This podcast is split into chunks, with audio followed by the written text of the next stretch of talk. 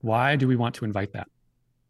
He says, "Why do we want to invite that as as in regulators?" Erik, we're not inviting them. They're coming. Right? Like that's the thing that Sam should have said. Bro, you might want to live in a libertarian utopia, and I would too, okay, as far as crypto goes.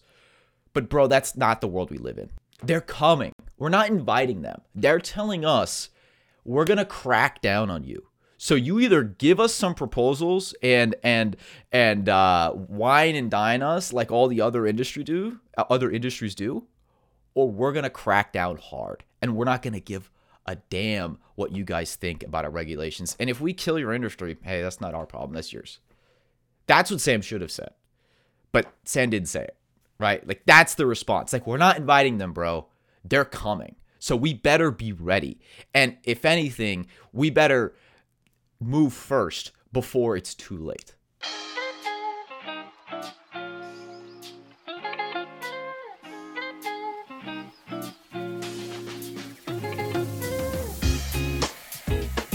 Hey, everybody, welcome to the Daily Bread podcast. Your host, David, here. I'm doing a little solo episode this week. I uh, didn't have a guest, I have one next week coming up, but uh, wanted to just react to a few things and talk about stuff that happened this week. It was obviously a pretty crazy week, so I figured I'll just I'll just go solo. You know, I never never really tried going solo. I wanted to try doing a solo podcast for a while, but I didn't. And then I said, why not? What, what's stopping you, kid? So that's what we're doing today.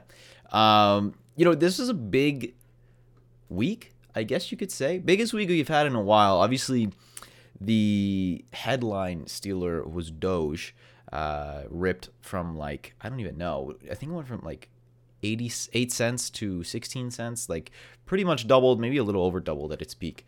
Um, which pretty nuts for and it, and it happened in like a three four day period. Everyone went crazy. Obviously you had all the elon buying twitter stuff. I made a whole video about doge uh, with my my secret conspiracy uh, about what his plans are for doge. So if you didn't check that out go to uh, our most recent video and take a look at that but what's more interesting is what that means for the markets more broadly because obviously we had a lot of volume come in this week that we haven't had in a while. And, you know, ETH kind of quietly crept back up to over 1600. It's a little back below now at the time of recording. Um, but the the question for me is after this week, uh, you know, people come with lots of narratives when you have a week like this. Uh, do- dog season is back, and it was for like a couple days, and you know, played a few dog coins.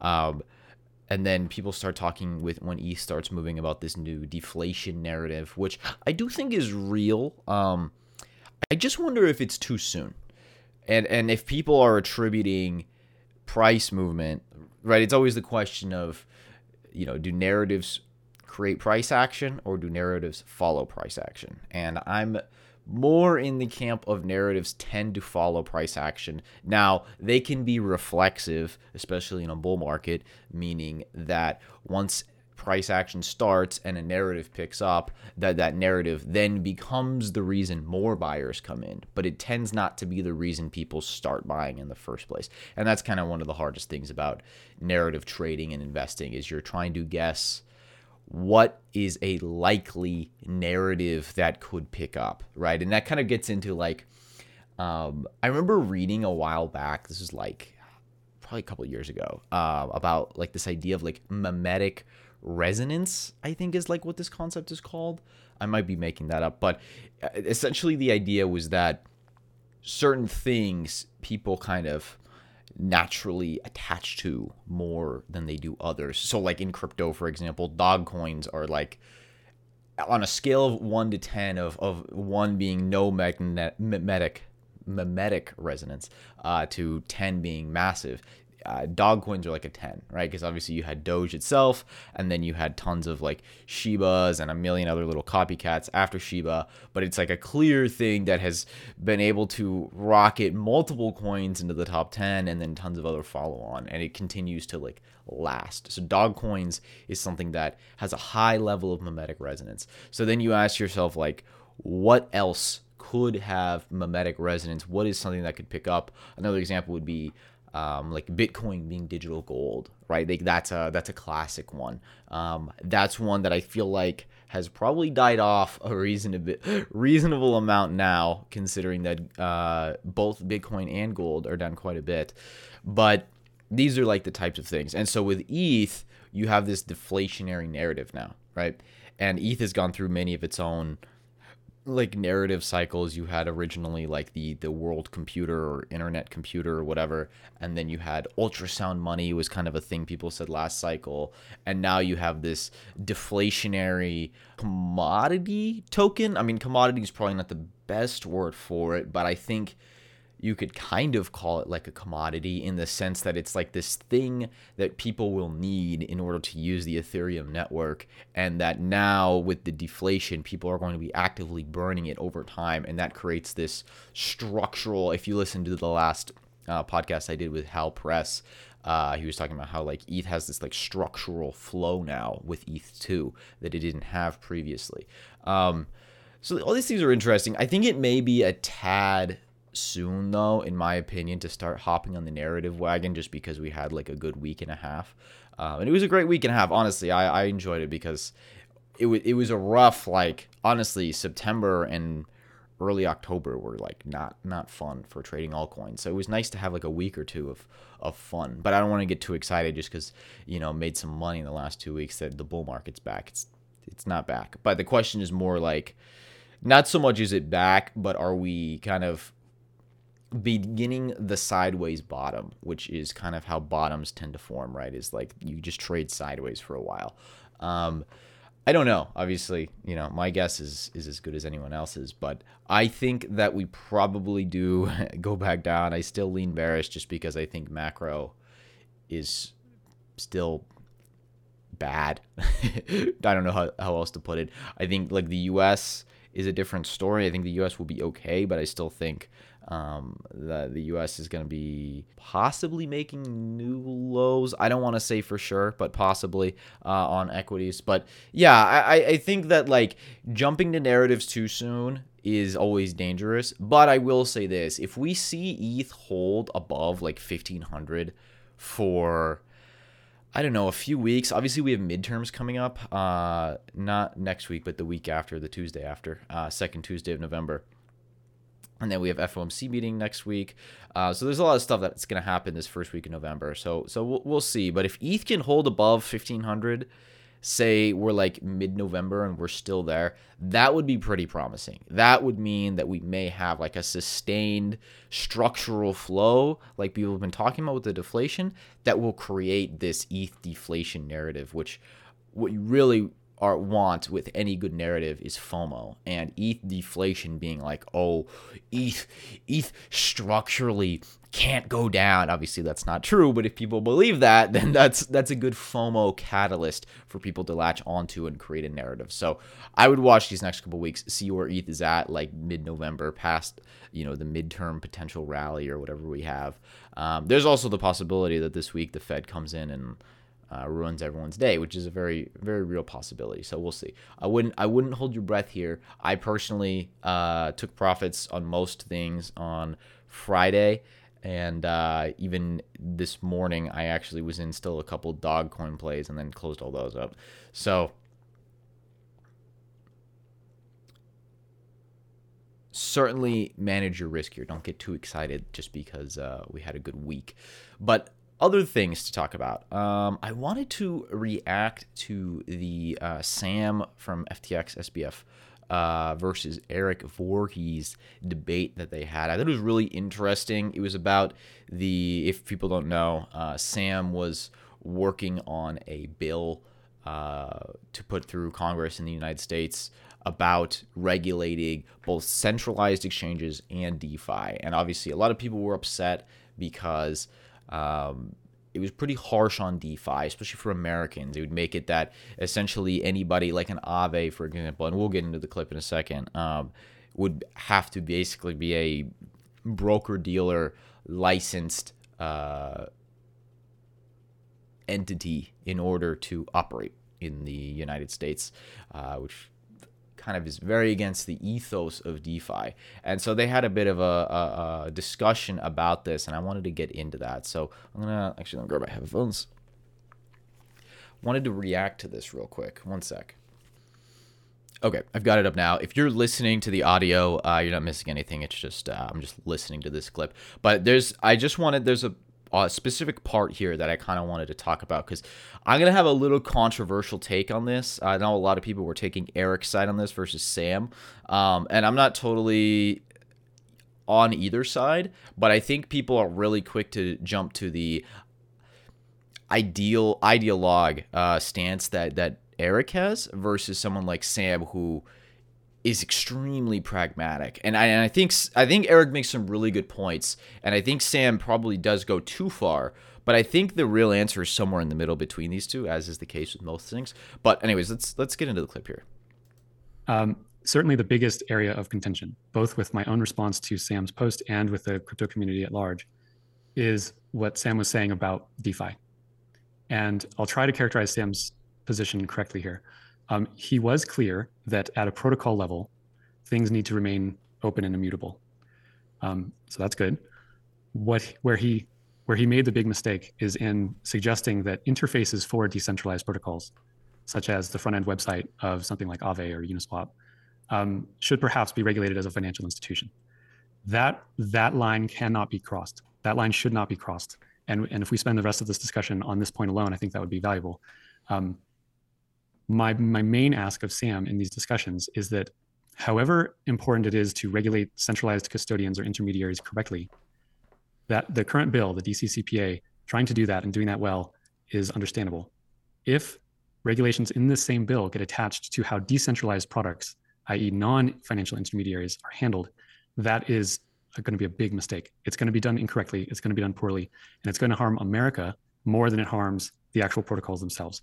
So if I if I have if I can make any request, it's simply to not include any concept of decentralized finance into a bill which is centrally trying to govern well um, central controlling intermediaries. So what he's referencing here is, like I said, that there's like there's back end and front end regulation. That's kind of what they argue about. Like back end being like the protocol itself, like Ethereum, right? I think they both agree that those should be completely decentralized and uncontrolled at the block level. But what Sam was arguing in his bill is that the front ends should be centralized, or at least uh, regulated, where people would need a broker dealer license in order to operate them. And that was uh, Erik's big contention. So I'll let Sam respond respond here. I think that's basically characterized right, and I think I like one thing I did take a little bit of, and, and by the way, I, I like, I'm not sure you're wrong to be clear on, on, this. Like I, I, I think it's a complicated question. I, I, I don't fucking know what the right answer is. I, I'm, and um, I, I think that like, uh, I think you did characterize. I think basically right. Um, and I uh, really appreciate that you sort of have put the thought into to, to make sure that, that you do that. I don't think everyone does that on, on either side. One thing that they do just want to note is like, and I think you're not your first or your third, but in your second description of what I think you, you, you sort of said that um, that you think is important that decentralized applications not be regulated. I think that they should be, or something roughly like that. And, and, I think that your first and third versions did clarify roughly correctly what I think, but I think the second version sort of blurred a little bit the lines between like a decentralized protocol and and well, at the very least, and for instance, a centrally hosted GUI. And um uh, and so I just want to clear, like make it clear that like I do draw a distinction there. Um and, and that I think a lot of the discussion on Twitter failed to remember that distinction, even if it was pointed out periodically. And so I want to make sure that we keep that pretty clear and that we not sort of like drift back and forth about, you know, what, what it refers to. Um, I, so I don't know for sure what the right thing to do is here. I uh, do not think that we should be trying to hash out uh, a lot of DeFi regulation in DCCPA. I think for, you know, most of the reasons you said, this is like, first of all, a lot of this is just permissionless code. Um, and second of all, um, it's just a tricky area in general. And, and those are two recipes for disaster on trying to quickly cobble together a comprehensive regime for DeFi. Um, I think that the most important thing by far, and I could be, I'm interested if you disagree with this, but my instinct is that by far the most important thing is, or set of things is the following that um, protocols can be permissionless, that on chain code can be permissionless. Um, uh, sorry, the only reason I'm saying can be here is that, that it's permissionless to write it. And obviously, you could write on-chain code and put permissions in it. We shouldn't make that illegal. Um, but you know that that like you know um that that should be permissionless to write coding and and, and you know okay, that code can be permissionless. Um, and that uh uh that like peer-to-peer transfers and payments um can be permissionless. Like those are things that I think are like incredibly important and fundamental here. And I think that like if those are violated, um, like I think those are sort of the sacred things because if those get violated, I think it just breaks the whole thing. Like I, I, I it's like, and by the way, I think it's true. By the way, for centralized for TradFi too. If you try to say everything is permissioned, no one could go to a shopping mall anymore. Like you could not buy food. Like the world would just starve the next day. So, um, and, and I think that like the, the result of that would be to like effectively ban digital commerce and say that like the only unregulated commerce can be physical unregulated commerce. So, but anyway, I want to check if you agree, not with my statement that I think that they should be permissionless, but with my claim that that's the most important thing by far. Yes, I think I agree with that. Cool. Um, it's So- I, I take a little issue with your point about uh, the current payment system not being permissionless, like or being permissioned. Like today, it is absolutely permissioned. That that Oh. you can go with your credit card and buy something at the store is only because several intermediaries have your box ticked as approved, right? That is permissioned, and that can Oh. be taken away from people for wrong think or for anything that you know some Orwellian government wants to do to them. Oh, sorry. I think what I'd say is parts of it are permission and parts of it aren't. And I think it's totally arbitrary which parts are and aren't. And I think that I agree with you on the parts that are. Like, so you can go to a store and you can pay with a credit card or with a dollar bill.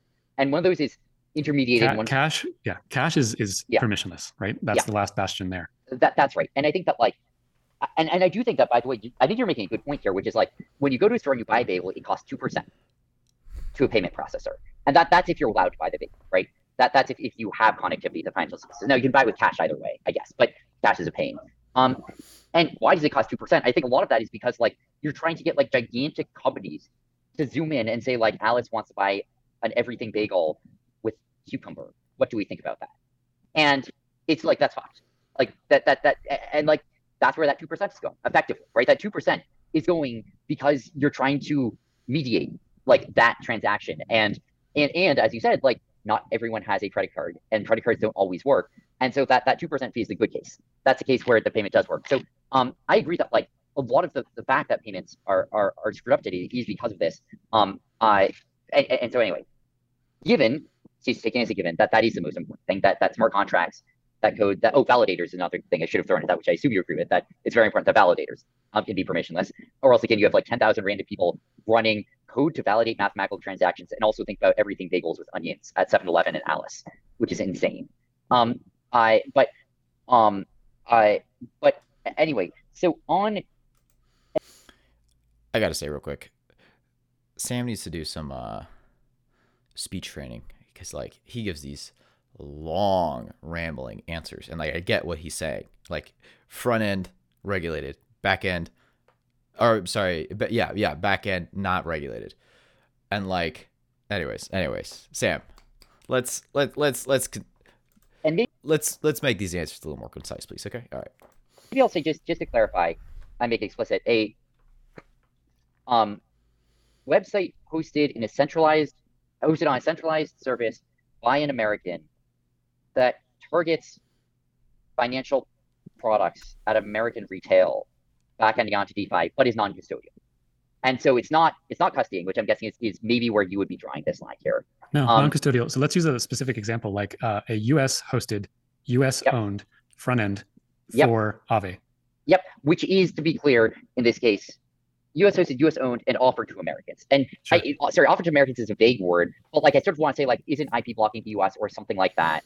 And like, I don't know, we, there's lots of interesting details here about that. But like, yeah, the, the question get- is, should should an American Yeah. need a license to Right. offer a front end for a backend DeFi protocol like Aave? yeah, and, your and, your blog said Right. yes. and, and sorry, just want to clarify, and, and it, offered to Americans. Um, Correct. So- yeah, two Americans. Yeah. yeah. Um. So, um, I, I want to sidestep for a second, so we can get back to it. The question of whether I think if I were dictator, that should be required. Um. Sam would love to be dictator. That was that was a Freudian slip right there. Uh, and rather answer a question of what policy should we be proposing and arguing for? And um, my core thought here is the following, which is that I claim that the most important thing here, at the end of the day, the most important thing um, is that smart contracts validators payments remain open and free. And that the most important thing is that that gets protected at all costs. And that because of that, like I am relatively willing to accept compromises if they preserve the things that I believe have the vast majority of the value for DeFi. Um, I my best guess, my projection is let, let's just expand out 10 years from now. Um, and say, you know, what will empirically, in expected value terms, regulation look like um, for uh, DeFi in the United States for with all these caveats again, Americans offering to Americans, blah blah blah. Um, if I had to guess, I would guess in expected value terms that looks worse than it does in a world in which it's like validators, smart contracts, payments totally free, um, uh, but in which the centralized American hosted targeting Americans um, of a GUI um, requires a broker-dealer license or something like that. Like my projection is that that world is better than the expected value of what the world will be. Um, maybe I'll just pause for a second there and ask you: Do you agree with that statement about the relative expected values? I think the tendency of the regulators is to make the world a darker place, no matter what. Now okay. it's up to non-regulators. It's up to you, Sam. It's up to people in the industry yep. to highlight the reasons, whether ethical, moral, legal, why those people should not be imposing the controls that they want to impose. And I agree that the protocol being immutable is the most important thing, but I kind of feel like you're starting to compromise far too early. Just as in the same way that like if we agree that the heart or the brain is the most important part of the body, we would not so readily surrender our arms and our legs to be chopped off just because the heart may be arguably more important. Right? Like let's let's keep the whole being here. Let's not invite in. So to me that was like the core uh, line that Erik had that I think was the best metaphor, right? He said, you know, what did he say? Heart surgery or brain surgery? I forget. But anyways, like, hey, you know, I know just because I need my heart to function, let's not start chopping off arms because I don't technically need them. But like, hey, life is a lot worse if you don't have an arm, right? Yes, I did think he was straw manning a little bit when he's saying, "Oh, well, the only reason regulators exist is to make things worse." Uh listen, I'm not going to be the guy to go out and like defend regulators, but that's that's a very big straw man. I mean, like the reality is there are a ton of scams in this space, right? People lose their money all the time. It's it's not a, it's not a secret. You have celebrities and athletes and influencers promoting these pump and dump scams and their followers don't know any better, right? And they buy these things and they lose all their money. So like let's not pretend that there isn't like real harm that has been done. Now, does that mean that it should be banned or like you're not allowed or anything like that? No, of course not. And like I lean much more towards like, hey, let's pretty much leave DeFi alone with a few things here and there. But I think that's a very big libertarian talking point and like Erik is obviously like a libertarian that like oh the state shouldn't be involved in anything ever.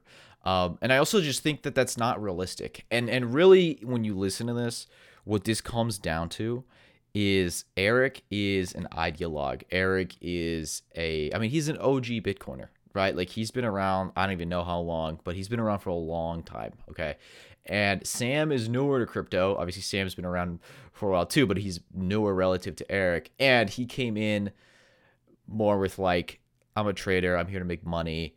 And yeah, like hopefully things turn out well for crypto, but like I want to make money, right? Like let's just be real the thing is that I think they're both right. I think that Erik is right in saying, hey, just because we don't need our arm to live doesn't mean that we should just chop it off. But I think Sam is also right in this argument in saying that, hey, like you can be an ideologue all you want, but there's the reality that if you don't propose something to regulators, they will propose it for you. And I think that's the point that Sam was trying to make that he didn't really make that well. And I think a lot of people took Erik's side on this. And uh, part of that is because Sam has kind of been painted as a villain recently, which, I mean, hey, I'm not going to argue with it. He's certainly a profit extractor, but let's be real most of us are here to extract profit too. You know if you could switch places with sam you would do it. It's not let's not act like we're all angels here okay? I, I think the problem is that again erik is coming from like let's not give an inch. Let's fo- force them to regulate us instead of like going to them with propositions and i think unfortunately that's not going to work right? I, I think that Sam is more right in the sense that, hey, if you like go in, because this is politics, right? We might not like politics in crypto very much, and we might be like very crypto anarchist, libertarian, whatever. But if you want the mass adoption, if you want to operate in the real world, you're going to have to work with people that you don't necessarily want to work with. And you're going to have to do some politicking. And I think that's what Sam is saying. And obviously, Sam has been criticized for this for a while. Obviously, he donated like whatever 25 million to the Biden campaign, and I think uh, there was something that just came out that he's donated like 40 million for midterms or something, uh, just for like in the last like I don't know, a few months or year or whatever. Um, and Sam gets that like you know, Washington is all about relationships and cozying up to people and, and lobbying, essentially, right? Like every industry does this, right? You think that bankers aren't lobbying or any other name your bake industry isn't lobbying uh, Congress on how to craft these bills and regulations for their industry? Of course they are. And Sam is saying that it's foolish to just be like, oh no, we don't want to talk to you guys. We're just gonna we're gonna do our own thing and you know cry wolf when uh, you guys come and c- come after us. I don't know. I, I like I, again like the idealist in me, of course, I want to be with Erik and say yes, give us this freedom, let us do whatever we want, let us trade our shitcoins in peace. But like, there's also the reality of they have the power, right? They have the power to ruin all of this, to end the party if they want to. And so, if you're given the choice of ending the party or you know, maybe having a drink limit, I'd rather have a drink limit if, if that's a good analogy, right? I, I I think you get what I'm saying, and that's like the crux of this argument that these two guys are having, and I think Sam just didn't get that point across that well. Um, and again, this is part of like Sam, you need some need some speech coaching. I'll, I'll, I'll go on with you next time, Sam. Have me next to you, okay? All right, let's let Erik keep talking here. Let's not invite in this kind of restriction and if they force the restriction, then they'll force it, and history will be the judge of that. But let's not be the ones who invite that in upon ourselves. So I totally hear you. I want to make an empirical claim, which it might be wrong. And if this claim is wrong, then I change my position on some of this. But my empirical claim is the following. Maybe I'll sort of like lay out my logic here. Step one, most important thing, validators, etc. Step two, I predict that in expected value terms, that compromise is better than what we will get. Maybe it'll be better, maybe it'll be worse, but like it's better than what we're expected to get because it preserves the most important thing. And I'm not 100% sure that that will be preserved. Um, I really hope it will be. Um, step three, I, I think we have to fight to make sure it gets preserved. I think that's the most important fight. Um, and, and then step four, and I think this is an important and non-trivial stuff that I might be wrong about, but, but which is very relevant to, for, for my thinking on this, is my sense is that it is much more effective at getting what you want the most um, if you come to the table um, with an with a stance which is immediately recognized as willing to compromise and reasonable. And that that's I'm not yet making a statement about what matters or what the right thing to do is, but that like my my, my belief is that like if you come to the table in DC and ask for exactly everything that you want as your first ask in a very forceful way, you will not get what you want. And that you will not be taken as seriously. And that the way to maximize the odds of getting what you want the most is to express a willingness to compromise on the things that are less important. That is my yes, a belief. That, in principle, that's exactly it. Like Sam is basically saying, without saying it, and he kind of he tweeted this. I think he deleted the tweets where he kind of was a little snarky after the fact. I'm not sure if people saw where he basically uh, tweeted because obviously he sees the reaction to the to this podcast and everybody was siding with Erik, and Sam said, "Okay." You guys have fun. You guys want to deal with the regulators? You go for it. He goes, and he said something snarky to Erik, like, you know, uh, let me know how all your connections in DC uh, like work out, right? Basically saying that you have none. And Sam is saying, I know how these people operate. If you come to the table saying, I want an all or nothing approach and I'm not willing to compromise, that they're just gonna tell you to fuck off, right? It's like that simple. And Sam is saying, we have to compromise with these people. You might not want to, but at the end of the day, this is the United States, right? They, are the global empire, whether we admit it or not. They're incredibly powerful, and they're not just going to give up their their status of control over the financial industry that easily. And that's what Sam's trying to say without directly saying, because obviously he can't necessarily say that because you know his uh, his his pals in DC will see that. But that's that's what he's saying. He's saying these people will screw you if you don't compromise with them. So let's compromise with them so that our industry doesn't get screwed. Like, th- that's what he's saying. And Erik is like, well, let's be idealist about this. And again, I think it's somewhere in the middle. I'm not totally with Sam. I think Sam went a little too far. But again, his point of saying you have to propose something or they'll propose it for you. Like that's the ultimate point. So let's keep going. Well, that's that's absolutely right. You're not wrong on that principle, but you're sacrificing far too much right. from, our, so- from our position here. Um, let's be pragmatical, pragmatic for a second. Forget all principles and everything. If DeFi front ends, catering to Americans, need to be licensed, DeFi in America dies. It dies people will not use DeFi through licensed front ends because it will simply look like CeFi. There will be no meaningful distinction. So that, that can't be s- sacrificed. Well, I think I disagree with that, but I more strongly disagree with at least one of the things you said, even if I don't know which one. Like, in other words, I don't know that you can simultaneously think what you just said and also think that by far the most important thing is that validators, et cetera, remain permissionless. Like, because what you're saying right now is you lose the whole thing if you give up permissionless front ends. And um, but then you also said that you get most of the value if you have like permissionless backends. And so I think I'm now confused about which of those you think. If you gate the way that people use DeFi, 99% of people use DeFi, which is through a GUI. If you gate that as a licensed financial institution, you have turned DeFi into TradFi. And, and and so just to clarify then, like the sense of I don't think that's necessarily true. I think this is where Sam got caught. Um, and if he could go back, I'm sure Sam would have a better answer. I don't think that's necessarily true. I agree. I don't want you to have to have a license to run a DeFi front in the United States. I do not want that. I think that's a bad thing. But to say that DeFi is dead, if that were the case, even if the the uh, protocols themselves remain completely permissionless, I think is misleading. I think that's not true. Getting now is basically that, that, that you think that like the front end is just about as important as the back end. That like, you know, if yes, if you, for instance, had to like like if you got like 70 30 odds on like which was permission and which was permissionless you'd be kind of like i'll just take whichever gives me the 70% like i kind of think about equally important. Uh, like is that kind of how you're thinking about this? I'm thinking of this from the perspective of actually wanting the entire world to be able to use an open immutable financial system. And 99% of those people use guis.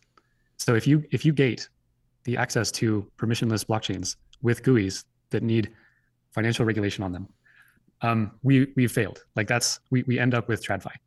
I, I feel confused about whether you agree with my statement. I okay. feel what am I missing? I, okay, but that's also not true because here's the thing. There's kind of like when we talk about financial regulation, there's we should probably define it a little better. There's like multiple aspects to financial regulation, right? The core of it, the number one thing is the monetary supply control, right? I would argue that that is by far the most important thing. Um, and that's the thing that obviously, uh, you know, the U.S. will never give up willingly, right? They will never give up dollar hegemony willingly. Um, and so, what Sam is saying that, in the sense of like, let's use Ethereum for example, that not having any governmental control whatsoever over Ethereum, the chain, is more important than the front end.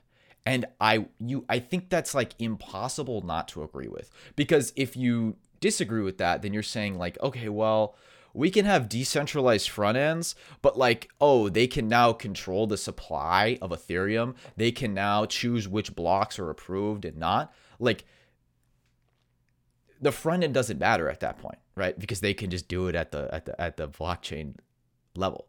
So I think that is not true. I think Erik is being a little disingenuous here.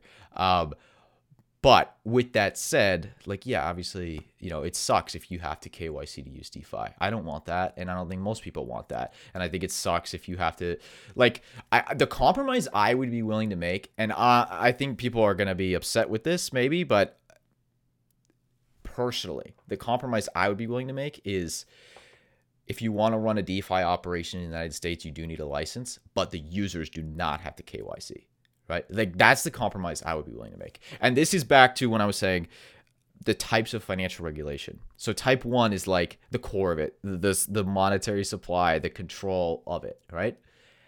The block level, right?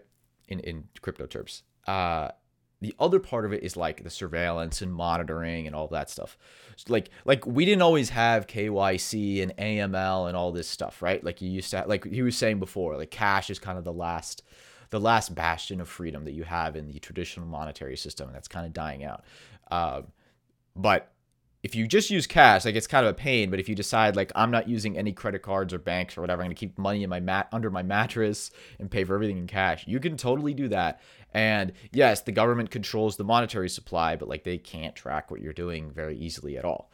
Um, so what I am saying is that like controlling the monetary supply and controlling the surveillance, let's call it, are kind of two separate things. And I think what Sam is saying, we should never give up the monetary supply controls part. But maybe we have to give a little flexibility on the surveillance part because ultimately they want to be able to make sure people are paying their taxes. They want to make sure there's no money laundering and illegal activities. And you can argue, oh, people use the dollar. I agree. I agree with all the arguments. I think that there's a ton of straw man arguments about how crypto is bad and cash is good and it's stupid.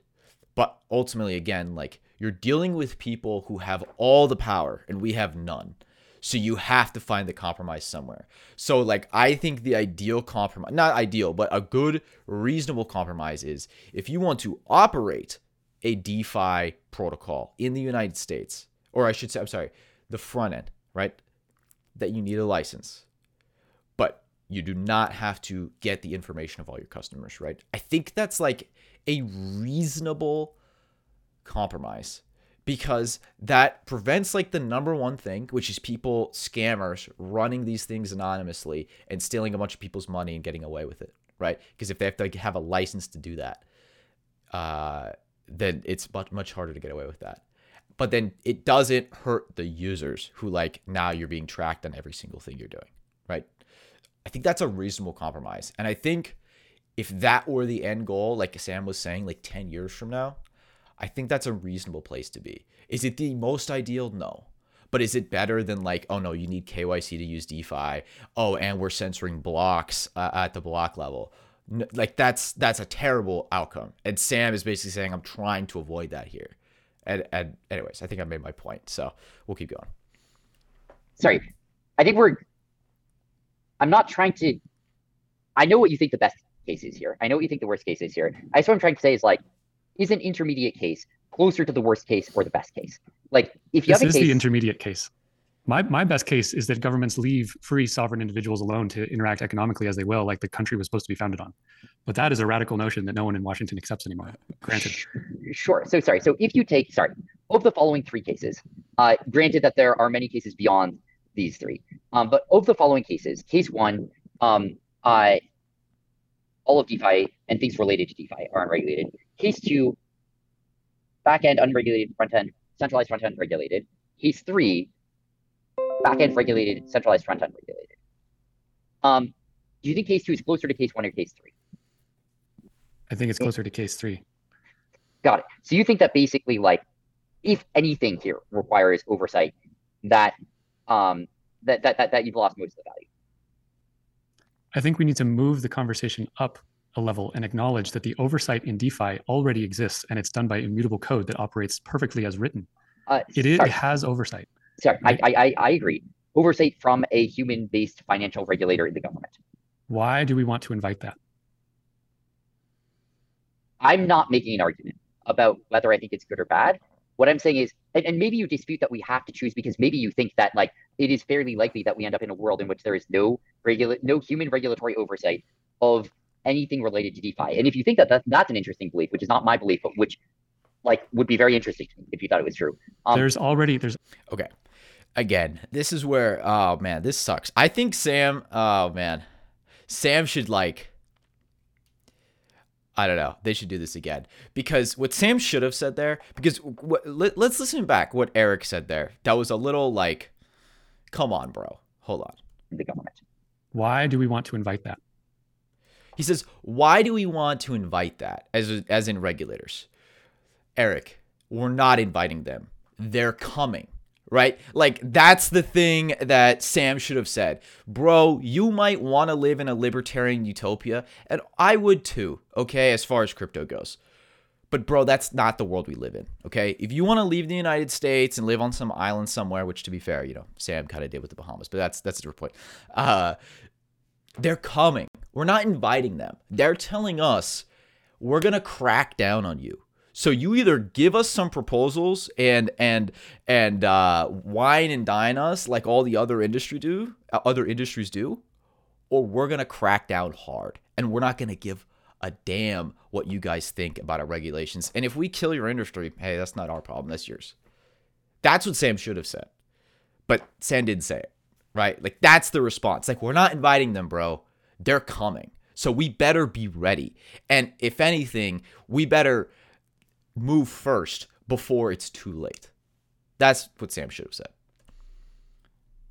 We end up in a world in which there is no regulate, no, which is not human oversight over these things. Fraud is already illegal. Theft is already illegal, right? It doesn't matter if I do it through a DeFi smart contract. If I steal from someone, that's regulated already. Sorry, right? I, I, I, sorry, I hear you. Okay, I, I, feel like we're being a bit pedantic here, but I, I, I will go with the flow, and I will like add a lot of words to the sentence. But I think you know what I'm trying to ask, and I'd appreciate if you ask the question you know I'm trying to ask. So you can see Sam is like clearly frustrated that Erik is like being so idealist, but he just doesn't have like a good response. Is your belief that if any part of the flow by which many people currently access DeFi, in which you go to a American human hosted website aimed at Americans, hosted on AWS, paid for with a credit card, that then backends onto Aave in a um, non-custodial way, that if any part of that requires an explicit license from a government financial from a government financial regulator that that already means we're close to the worst case in absolute value. And that like it's not worth that much to um, talk about which parts of it do and don't require a license because if, if any of them do it's already like uh, sort of like you've already lost the, the, the basically the whole war. Is that roughly what you think? Yes i think if that is the outcome then none of us should be proud of anything that we've been doing to build this whole industry the entire point the entire point of this is open permissionless finance. And when we say that, it is not just a slogan, it is the entire point. And if you exclude 99% of people from open permissionless finance, then all you've done is make a more complicated, more expensive TradFi system, right? So, that, that's that's not acceptable to me, and I think to most of the people that that care about why we're doing this in the first place. I think I disagree with your last statement about exactly how it's, it's acceptable to and not. Although maybe I also think I maybe it would be if it was phrased the way you phrased it. Um, but but um, I but okay, I think I think I now understand your view here. Um, and and your view here. Tell, tell me if this is right or wrong. But my understanding now of your view here, roughly speaking, is that um, and I think I understand why my previous question didn't get at this, and I, sorry for that. I now think your view is roughly speaking um, uh, that if anything in this process requires a financial license, um, then that means that the people so to speak, won't be able to access it. As that means we've already lost. And that yes, just like, just as just as if we were having this discussion 25 years ago when the web was being created, and we were taking these same positions, and you were asking me if any part of the web stack that lets someone log onto a web browser and access something as powerful as the entire tome of human knowledge like Wikipedia, if any part of that required a license, would we have lost the battle? Yes, yes, the web would not be the beautiful thing that it is today. The reason that it is so special, the reason that it is so innovative, the reason it's so dynamic is because people do not need permission to access the web, to read to it, to write to it. And it's amazing that that has has lasted. And anyone who researches the history of the web knows that these very same battles and discussions and debates happened back in the 90s. It would be the height of irony if crypto entrepreneurs then gave up that very same argument 25 years later and allowed finance itself, which is no more dangerous than information, to become a permissioned system. Um, so, uh, okay, I hear you. Um, I, I, I hear your point here, and um, okay. One crucial thing though is he is talking about. There's two conversations. There's the user, and there's the operator, and I think what Sam is more saying is that the operators are likely going to have to have some type of regulation, right? This is going to happen whether we like it or not. So it's just a matter of how do we craft that regulation so that it's the best possible outcome, or in his, as he said, like the the most high EV outcome, right? What Erik is saying is that like users shouldn't need a license to access DeFi.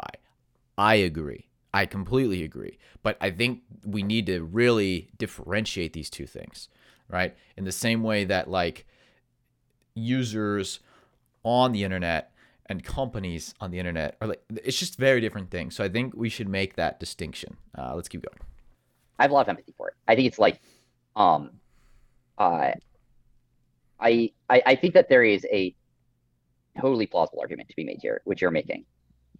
That that yeah, that like any amount of um uh if anywhere in this process we're requiring a license, then in practice, the, the word is basically in practice, no one's gonna be able to access it. And that in like practice, it's no longer an open financial system. You've lost that. So if you're okay with losing that, if you're okay with having a closed permission financial system, then then we see things very differently. so I guess I don't see things in binary. Like I guess what I. I would Okay. That's the point, right? Sam said it. I don't see things in binary. And Erik says, neither do I. But you do, because all the arguments you're making are binary. You're saying if there's any form of permissions in this anywhere in the stack, that it's no longer like we we're a, we failed, right? That's what he says. We failed as an industry. Again, ideally, yes, I want an open, permissioned, anybody can use its system, of course.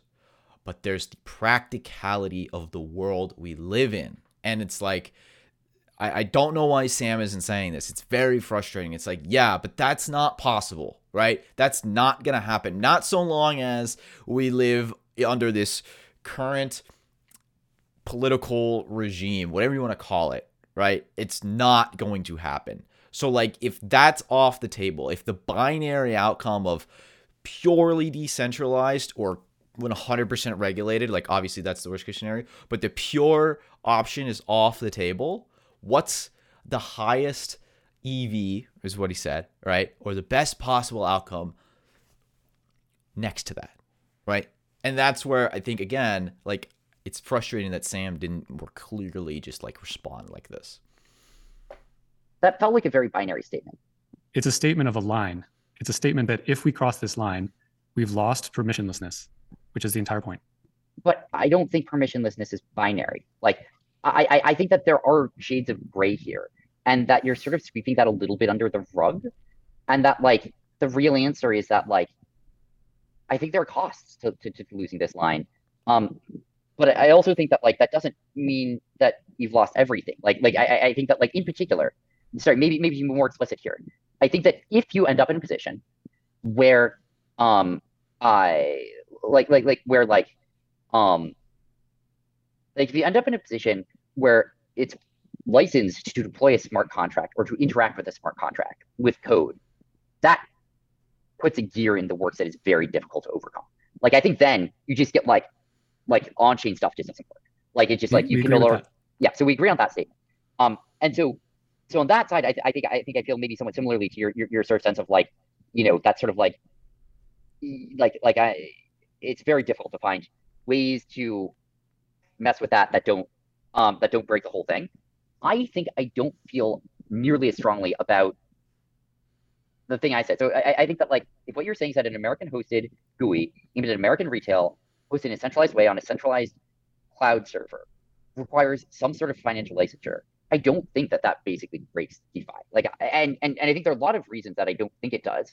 Um, I think that like, um, I like like I, I think that like, you know, thinking through like like okay, like what impact does that actually have? Like, well, you know, I I, guess like I mean, I, I can I can make this very practical. If a company if a company needs to be licensed and do KYC to operate its American front end for Aave, Yep. That company now has a compliance program. That company has registered in a certain jurisdiction. That company is now taking personally identifiable information from millions of users and storing it. There is nothing decentralized about that model. That is a centralized model that is endangering people with custodianship. That is TradFi. That is not DeFi. So I think, sorry, that model, meaning that company, but some other parts of this stack are still definitely decentralized. Um, not everyone's going to be accessing it through that protocol. So if nothing else, I think like, it, you know, it's um, I like other smart contracts aren't going to be accessing it through that portal, for instance. Like that's a big deal. I think that like you can still have things just building on each other in every direction, which is super cool. I think other countries can have different regimes, which is super important. I think that like American can still freely contribute IP and, and, and products. Um, and on top of all of that, I, I don't even agree that that company is definitely taking PII. Like I, I think that like many of them will be, but like I think I could. When he says PII there, he means like personal information, and I agree. Right? You can have companies need a license to operate without also so that you're saying, hey, if you want to operate, right, and you want to like essentially have access to people's money, then we need to know who you are because we don't want you running off with it and scamming people. I think that's not like the craziest ask, right? Like, I mean, if you want to register a company today, right? Anybody who has a LLC or anything, you're like, yeah, you need to give your information to the government. Okay, that, that's that's how it works. Now, again, if you want to live in an anarchist libertarian state, that's fine, but that's not the world we live in. So saying like, like I'll give an example.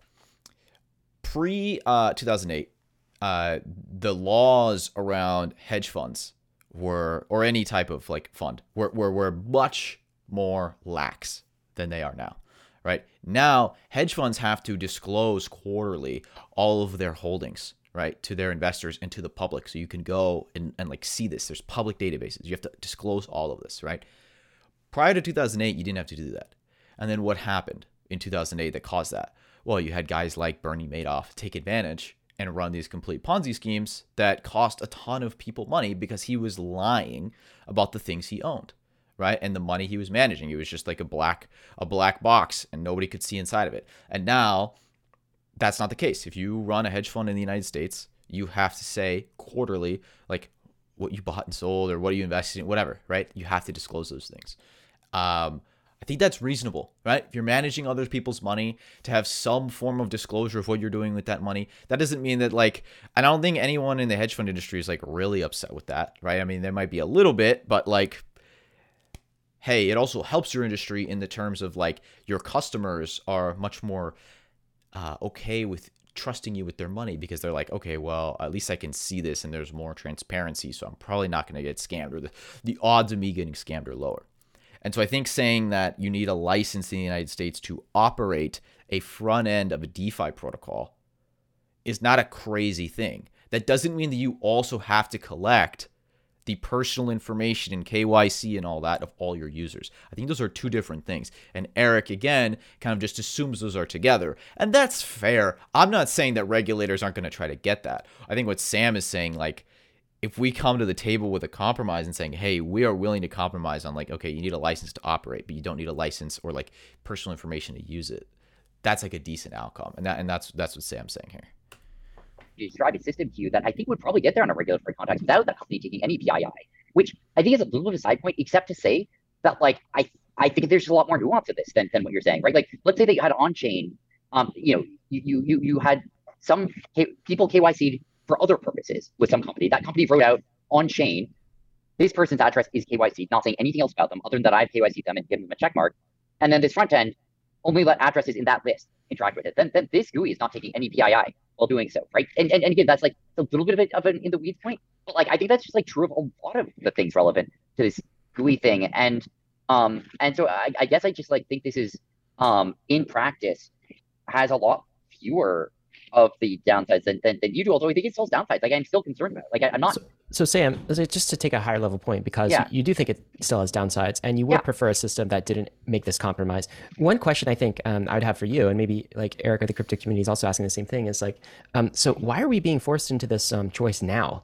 Like, so to use Erik's example from the 1990s, why not come back when our regulators understand DeFi a little bit better, when our market share and education around um, the US populace or different jurisdictions around the world is a little bit stronger? People have seen the practical use cases. Why can't we um, sort of strive for the best and have regulation that goes into effect remain silent on? Why? Is- okay, well, that's kind of a stupid statement. And I'm sorry, Bankless, but like, I like you guys, but that that was a dumb statement. Why don't we just wait until they understand it better? Regulators are not going to like take the time to really understand that better. That's abundantly clear. They have a million th- if you're talking about like like one thing people don't understand why we even have lobbyists in the first place is because if you're a senator, okay, in the United States, there's a hundred of them, okay? And they're like p- tasked with making all the laws for all the land or at least at a federal level. And there's so many industries and people and social problems and international problems that they have to like know about that it's impossible for them to have like a really detailed understanding about every single little thing. And so, like, one of the reasons lobbying exists, whatever your thoughts on lobbying are, doesn't mean there's no corruption. There certainly is. Is like, well, you need people from those industries to educate the lawmakers right? In the same way that, like, yeah, we need people from crypto to go educate the lawmakers on how to write the laws because they're not gonna like know all the nuances of crypto. Just like they don't know. You think like ted cruz or fucking nancy pelosi she's a congresswoman but uh, uh, uh, rep but same thing you get my point. Like you think they know all the nuances of like corn agriculture and also all the nuances of encryption technology and all the nuances of like how our banking system works? No of course not. Like they need people to help them. And and and that's no different with crypto. So like no, you can't just wait for them to learn more about it. They're just going to cuz the other part is like crypto has such bad PR with all these scams and all this stuff that happens and people losing their money and like if you go ask the average person on the street like do you think crypto's a scam? Like I guarantee you more than half of them will be like, "Oh yeah, it's definitely a scam." Like, yeah, pump and dump, whatever, whatever, right? So, no. And like that's who these these these lawmakers are going to respond to is their constituents like complaining or they're hearing about people like losing money and they're like we need to we need to stop these scammers. And even if it's for a stupid political PR victory that they're like we took down these scammers and it doesn't really do anything they don't care right? They don't care about hurting an industry if it makes them look good. So no you can't leave it up to the lawmakers to come to you. You've got to go to them. All right. Isn't it enough to just Sam, let me host your next debate. Okay, hit me up, dog. Do the CeFi regulation? Why do we have to? Um, why are we forced into this position of um, terrible compromise if what we want is the outcome where we don't have to make this user interface compromise? So I don't think I'm arguing for us to try to make that happen. Like, like I, I think that's misrepresenting pretty grossly what my position is, and I, and I feel like I've never said that, and I feel like that I, I don't know. Like, what I've said is that, uh, like, empirically, it might turn out to be the case that this is true. And I have implied that if, that that might be a compromise that we could live with. But I'm not saying that we should make that happen. And I, I think that like I'm not saying that that's the thing DCCPA does. Um, you know, I, I think that like I um I'm not saying that we go and make it our priority to make that happen. I like those I think would be probably not the right tactics. Um, I think what I am saying is that, you know, when asked by a regulator, would I think that that was appropriate? I think what I would say is that the most important thing was to keep um, uh, smart contracts, validators, payments decentralized, and that like if that if that did mean that like you know essentially a hosted front ends by American targeting American retail had to be licensed, um, I think that could be reasonable. I, I think that that's like a little bit of a different statement. Which Sam, is that, we, um, sorry, I, I don't mean to cut you off here, but if the question was, let's let's acknowledge that the email protocol will be permissionless as a protocol. But every email front end requires licensure and KYC so that we can make sure no one's sending communications with terrorists. What, where would your position on that question be? So, okay, so first of all, um, I think that's not quite the right uh, no? comparable. I think that sounds Why? more like payments to me than no, like we're just talking, like, we're just talking about emails here, right? Like the sending of messages across the web if the well, protocol was going to be immutable and no one would have to put any yep. sort of censorship in the protocol of email. Yep. But it was the law of the land in America that every email front end provider required KYC from its users. Yep. Because under the justification that we do not want people sending information back and forth with terrorists. Yep. Where would you so, stand on that position? Oh, I'd be strongly against that position. I think Why? it'd be, I think it'd be, Why? Why would I be against it? Because I think that it, I think it'd be like against freedom of speech. I think it'd be disenfranchising a lot of people. I think I would not trust in practice that it would do a good job of sorting people. I think that like the, the just the gains from it are relatively small and the risks of it are massive. And yes. I think it would also just introduce a ton of friction everywhere. So I agree with you on all of that. Okay. Um, Um, I think that like, and sorry, this is. Why is I, I different? How, don't, I don't know how compelling you're going to find this. One thing I will say is that like, I'm making a distinction here between, for instance, payments versus like derivatives contracts, and that like, it's email feels to me more like payments. So I, I think that like, you know, it, well, it's weird because I'm not sure exactly what the equivalent of derivatives contracts is in the email paradigm, um, or there's the like, you know, messaging paradigm or something. Um, but like, you know, I, I think that like that that is one of the reasons that I do think that I'd be very worried um, about a world in which we ended up with like, you know, every payment ever being permissioned. I think that would be crazy and untenable. Um, okay, I'm gonna stop it there. That was the clip that went viral, and uh, someone on Twitter put it to like the curb theme music at the end where it's like oh that that was his that was erik's gotcha moment of saying well email is open and permissionless imagine if you had to like kyc to use email or you had to like have a license to operate uh, an ebo provider uh, and they were tracking all the communications between all of email okay here's why it's not the same and here's why Sam is kind of getting to that when he says like it feels that feels more like payments than derivatives contracts and he's saying like that's that's not a good comparison. Saying why is why is an email regulated and uh, financial instruments are? Because if an email operator messes up, the loss is minimal. If a financial institution messes up or runs away with your money, you're fucked. That's the difference. That that they can they can steal your money. Like that's a huge difference. Like yeah, obviously there's information within emails that can be compromising, but for most people it's not. And the idea that like email and money are the same, it's not. It's it's just not. Money and information are not the same thing. I know that people will say that, but that's not true, right? Money has a store of value component to it, whereas information does not. That's a huge difference. And it's such a bad comparison. And I can't believe Sam didn't go harder against that comparison. I think it's just, it's just, it's apples and oranges. It's it's it's just bad. It doesn't make any sense. Like I get what he's saying and like, oh, what if, you know, back then we did that? I agree. And I agree with what Sam said. That would be a violation of freedom of speech. In the same way that like like you can't just tap people's phone calls without a warrant, right? You can't get access to people's emails without a warrant either. But it's a very different thing to say that we need to have licensed operators for financial front ends where the risk is those people could find ways to steal money right if they were anonymous and get away with it much more easily than if they were licensed and the government knew who was operating those front ends. That's the difference right? So to say those same things it's like the risk is just lower. Like i don't understand what's so complicated about this. And again like this is just a case where i think frankly i think erik just was like is just a better debater. I don't know if Erik has done. A, I know Erik. I've seen Erik do like debates in the past uh, when I first got into crypto, like in 2017 or whatever. But I think maybe Erik is just a better debater than Sam because Sam should have just said, "That's a stupid comparison. That's your answer, and here's why." But he didn't do that.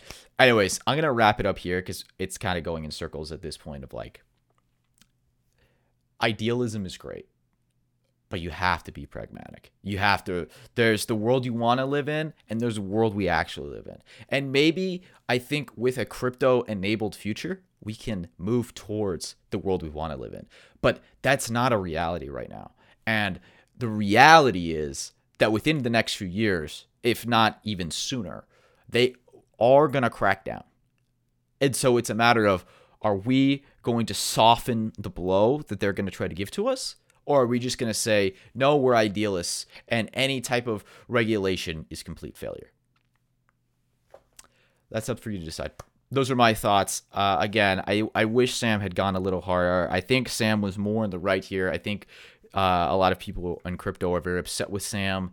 Um, rightly or wrongly, again, I think a lot of it's it's it's very uh, hypocritical of traders to call Sam uh, a villain when he's just better at taking people's money than they are, if we're just being real here. So, anyways, those are my thoughts. I'm sure a lot of you are going to be upset with me for this, but hey, I, wanted to put it out there. And uh, you know, if Sam and Erik want to host another round two, and I'll moderate, and I'll I'll make both sides clarify their opinions a little better and avoid uh, strawmans, then I would happily do so.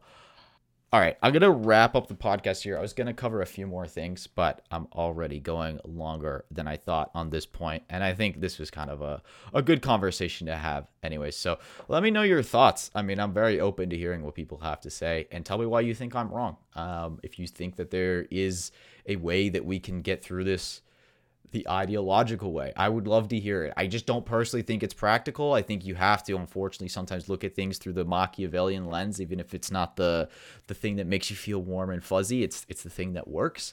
And politics is Machiavellian, and I think that's what Sam is trying to say. Uh, so, anyways, guys, thanks for watching or listening. I will see you next time.